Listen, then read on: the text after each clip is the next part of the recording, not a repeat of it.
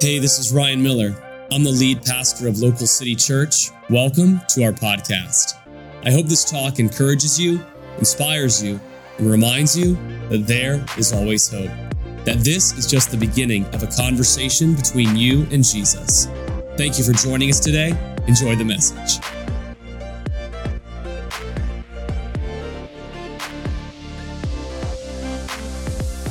Come on, what's up, everybody? How y'all doing? Y'all feeling good? Good, good, good, good. Well, listen, I um, I want to do this real quick while you're standing up. I want you to turn to your neighbor and say, "You're," oh, or you can sit back down. It doesn't matter. It doesn't matter. However you want to do it, you were just already there. Just tell them, say, "You're sitting in a miracle. You're sitting in a miracle. Sitting in a miracle." Now that has nothing to do with my message, but I just want you to know that you are sitting in a miracle.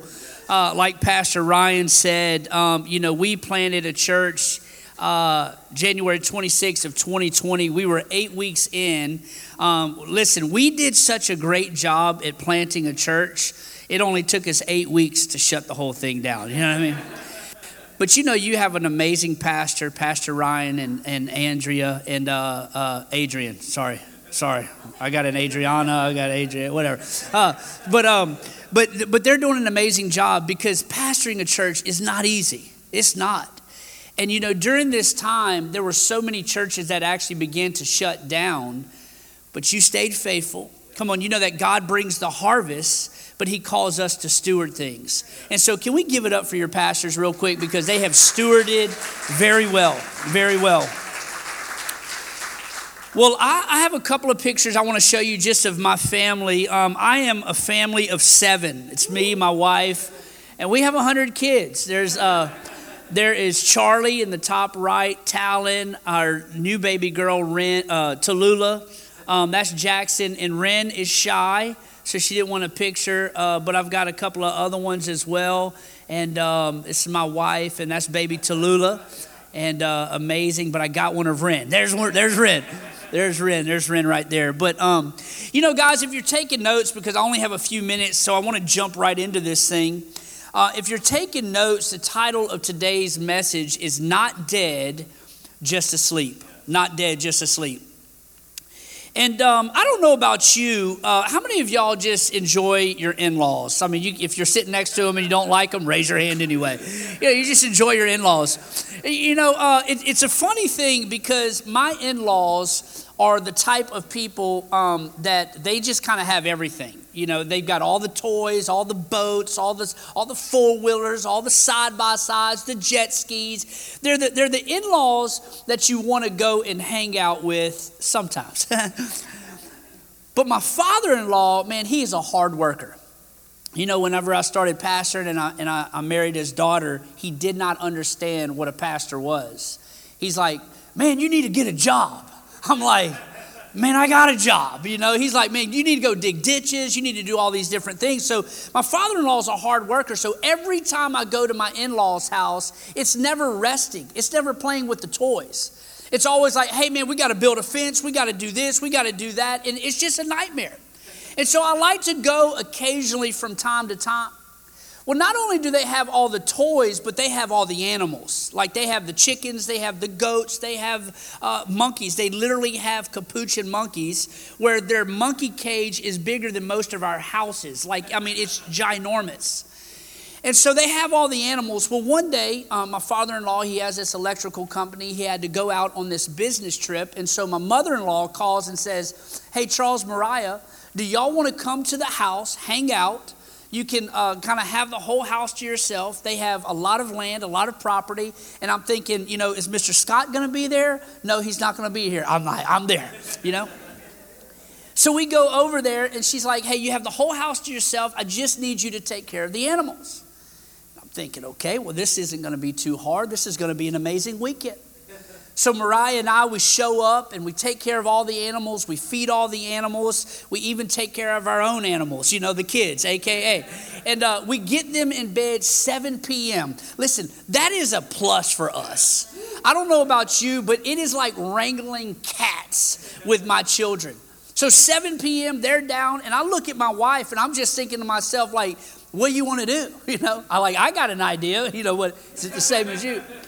You know, by the way, I don't like kids, I just like my wife, you know what I mean? So we, we get in there, we start watching a movie, we're hanging out, the kids are asleep, and then all of a sudden, I don't know what it was, but it was like we heard this god awful screaming outside. Like, what in the world is this? Like, what's happening outside? Mariah says, Charles, you need to go up and look out that door and make sure everything's okay. I'm like, no, I'm good. I get up and I go and I look outside the door, and literally there is a turf war going on. It's like raccoons and cats and the monkeys. Like, I mean, they're like throwing up gang signs, like, you know, like crip walking, all kind of stuff. I'm like, what is happening? Mariah's like, Charles, what's going on? I said, there is a turf war outside. There's literally like 10 raccoons. They have their hand in the monkey pen. They're at the chicken coop trying to reach in the chicken coop. They're fighting the cats. And I'm like, what in the world is happening? So I go in, I'll go outside and she said, You need to go and make sure you take care of that. I said, There's 10 of them and one of me.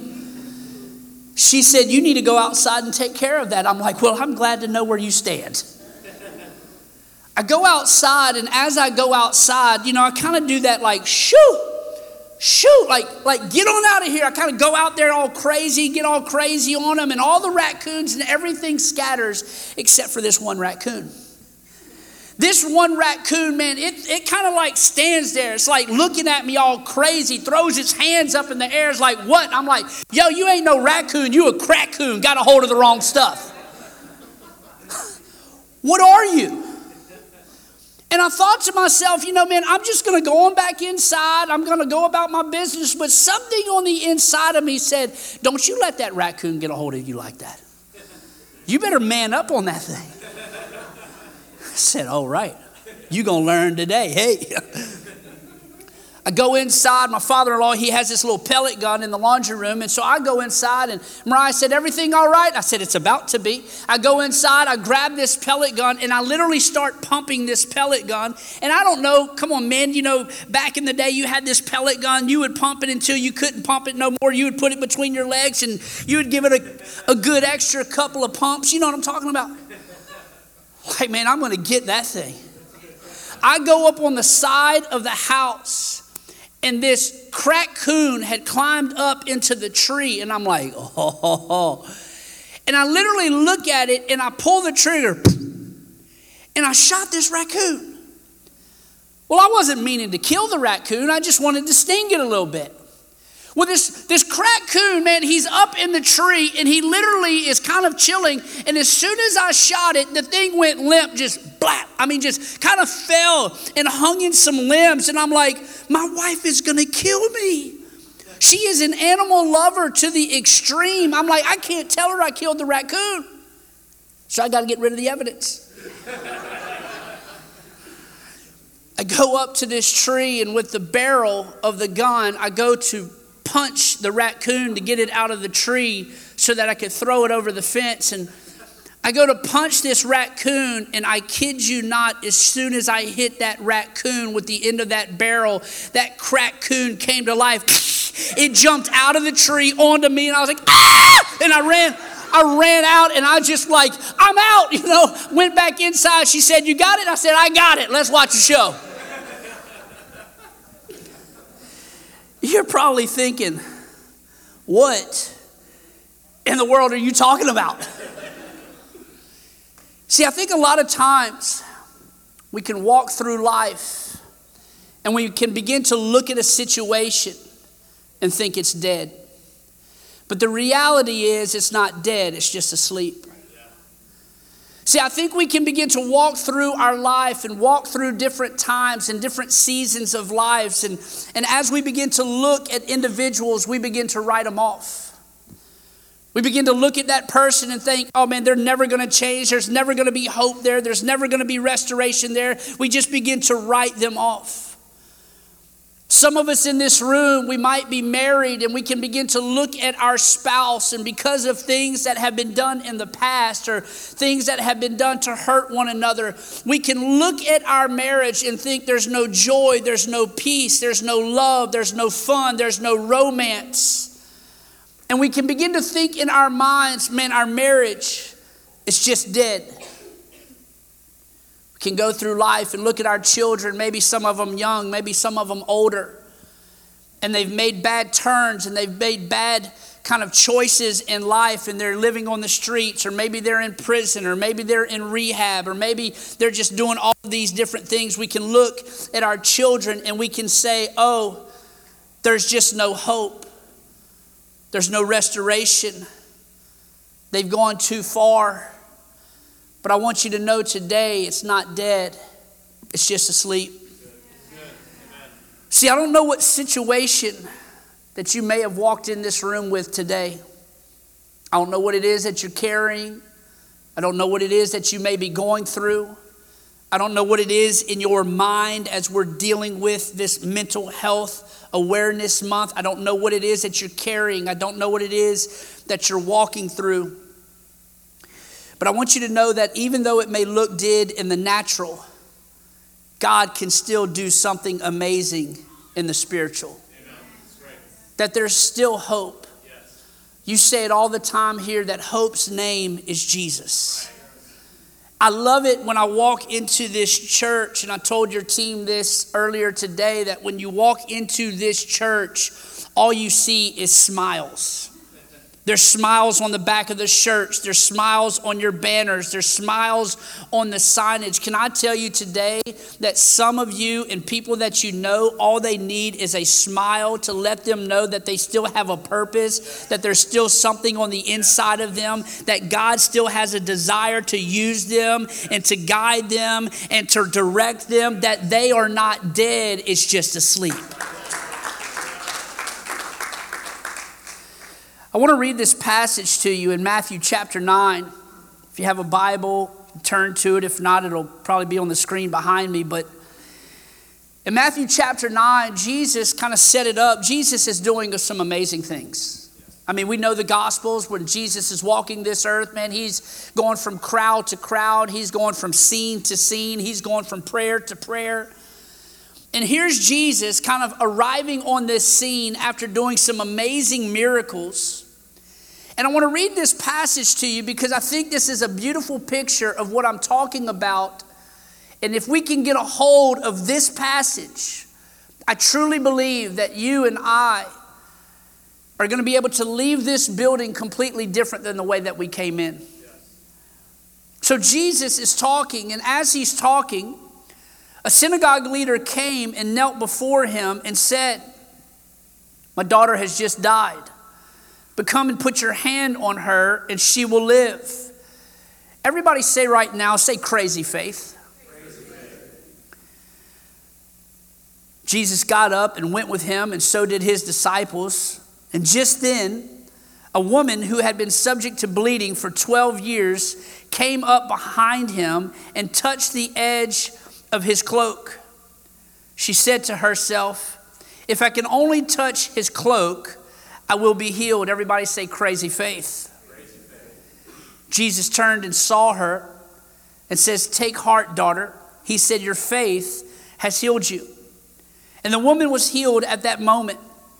And when Jesus entered the synagogue leader's house and saw the noisy crowd and people playing pipes, he says, Go away. The girl is not dead, but asleep. But they laughed at him. And after the crowd had been put outside, he went in, he took the girl by the hand, and she got up. News of this spread throughout all the region. Now, I kind of want to just paraphrase and help you understand and picture this. I'm a very visual learner. I like to put things in pictures in my mind. And so when I read something, I like to think to myself, okay, what truly was going on in this time? Don't really know. I'm just kind of assuming because i wasn't there. But all i know is this is when you go back into the culture here starting with the first miracle is you see this lady who had been subject to bleeding for not a month for not a day for not a week but for 12 years. 12 years now, back then, in that age of timing, that culture, when a woman was on her monthly, uh, you know, uh, I don't know if kids are around, but you know, doing what you do, the women actually would go inside to the home and they were not allowed to kind of be out in public because they were dirty. And so, this lady, imagine, for 12 years, she has been kind of an outcast to society. This woman who would not really be able to socially get around, she's having to kind of hide behind closed doors. She's having to be isolated, very similar to what we're living in today. She had to be isolated. She had to be behind closed doors. When she had to get up and move around, she did it very secretly. But this woman thought to herself, if I can just touch the cloak of his garment. Now, it wasn't like Jesus was at a convenience store by himself with the disciples. No, no, the Bible says that this lady is cutting through a crowd. How big that crowd is, I mean, we can read in the Bible all day long, and when you see when Jesus arrives on a scene, it's not one or two people. No, it's hundreds and thousands of people. So this lady is thinking to herself, I, I need a miracle. I, need something to help me. I need something to break. I, I need something to change because what's going on in my mind, I don't know if I can continue to do this. I'm, I've been bleeding for 12 years. I need a miracle. I need a touch from God. So here's this lady, she is making her way through this crowd and, and she begins to reach out her hand as she's reaching probably through the feet of all of these people. She's reaching out her hand just to touch the hem of his garment. Yes. Jesus turns around and is like, Who touched me? the disciples are like, Bro, Dude, you got a whole lot of people touching you. He's like, no, no, no, no. There, there was some crazy faith attached to that touch. There, there was something on the end of that touch. There was something there on that touch. Jesus looks at the lady and realizes that that faith coming from this lady, it was her that touched him. Jesus heals her right there and then we read as he begins to go on to this synagogue leader's house. Now, I love this passage because Jesus is arriving on this scene, and it wasn't like the girl had just passed away. It, this had been hours since she had been lifeless. No breath in her, no movement. It had been hours that has passed before this girl had even been recognized by Jesus. But Jesus is coming around the corner, and I don't know how many people were at this house. The Bible doesn't say that, but I mean, kind of picture in this moment you're at a wake, and you know, when people gather for a wake, it might be 100, it might be 50, it might be 20, who knows? But Jesus is going, and as he's going there, he begins to hear all of this loud music. He begins to hear this, this crying and this wailing. He begins to hear all of this different stuff. And he walks up to the crowd and he begins to tell the crowd, hey, hey guys, y'all, y'all need to go ahead and get out of this house. Y'all, y'all need to go ahead and move out of here. I don't know even why you're crying. I don't even know why you're playing music. The girl isn't dead, she's just asleep. How many of y'all know that's a crazy statement? If I had a casket right here, and we were kind of, you know, paying respects to this individual, and Pastor Ryan comes in here and be like, "Hey guys, what are y'all even doing here? Y'all, y'all just, y'all just lonely? You're bored? I mean, what's what's going on? Why are you crying? That girl ain't dead. She's just taking a nap." How many y'all know y'all would be like, "Bro, get that dude out of here." Jesus did some crazy things. But he walks on the scene and he says, She's not dead. She's just asleep. He clears out the room. He's got some of his disciples with him. And, and listen, the Bible doesn't say this, but again, I like to kind of put myself in his shoes. I, I, I kind of think that maybe Jesus goes up to this casket or bed that she's lying on and there's probably some thoughts that Jesus has. And I don't know what it is, but on the inside of me, I could, I could literally picture Jesus like kind of whispering something to this girl. This young girl who had died, saying, Baby, baby girl, I, I know it seems like a bad dream. I need you to know something that your, your days are not behind you, but your best days are ahead. I just need to whisper something into you real quick. I, need you to let you know that you are loved. I don't know what it is, why I think that, but I just really think that Jesus is not just in the room, just grabbing her up and then rolling out. I think he begins to speak life. Yes. Why? Because in order for dead things to come alive, in order for your marriage to come back to life, in order for you as an individual to come back to life so that you can look at yourself in the mirror and not be like, I can't stand what I'm seeing. I don't like who I am, what I did last night, what I did last month, what I did last year. I don't like what I'm looking at. In order for us to see things differently, we have to speak things differently. So here's Jesus speaking life. All of a sudden, the Bible says that he takes the girl by the hand and he begins to pick her up off the bed. And they walk out of the house, and news spread throughout all the region. My question to you today is this How many times are we like the crowd? How many times are we like the crowd when God is wanting to move in your life, to move in your season, to move in your circumstances, to move in your thoughts, to move in your heart? How many times are we like the crowd when we begin to laugh at the very fact that Jesus is wanting to do a miracle in you? This crowd is laughing that Jesus is coming on the scene trying to raise something from the dead. How many times are we like the crowd where we look at something and we begin to laugh and write it off because we look at things in the natural and say to ourselves, there is no hope? It's a mind shift, it's a mind change.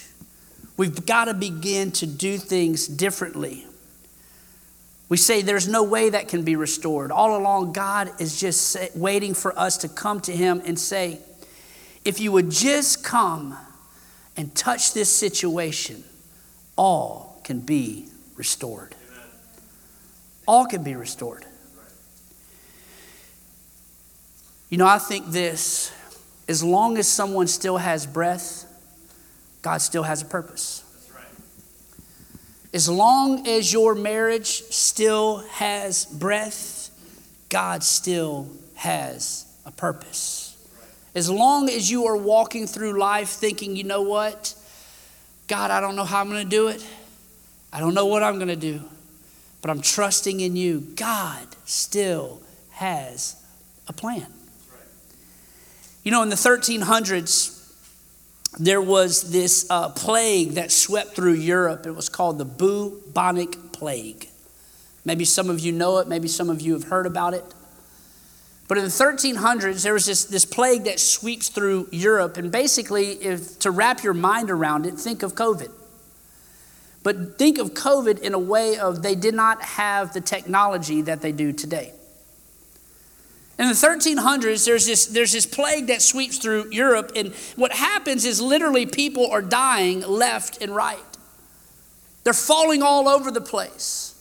They're literally dying all over the place, and they literally begin to start running out of room. They begin to start running out of places to bury individuals. And so, what they did was they started to bury people on top of one another.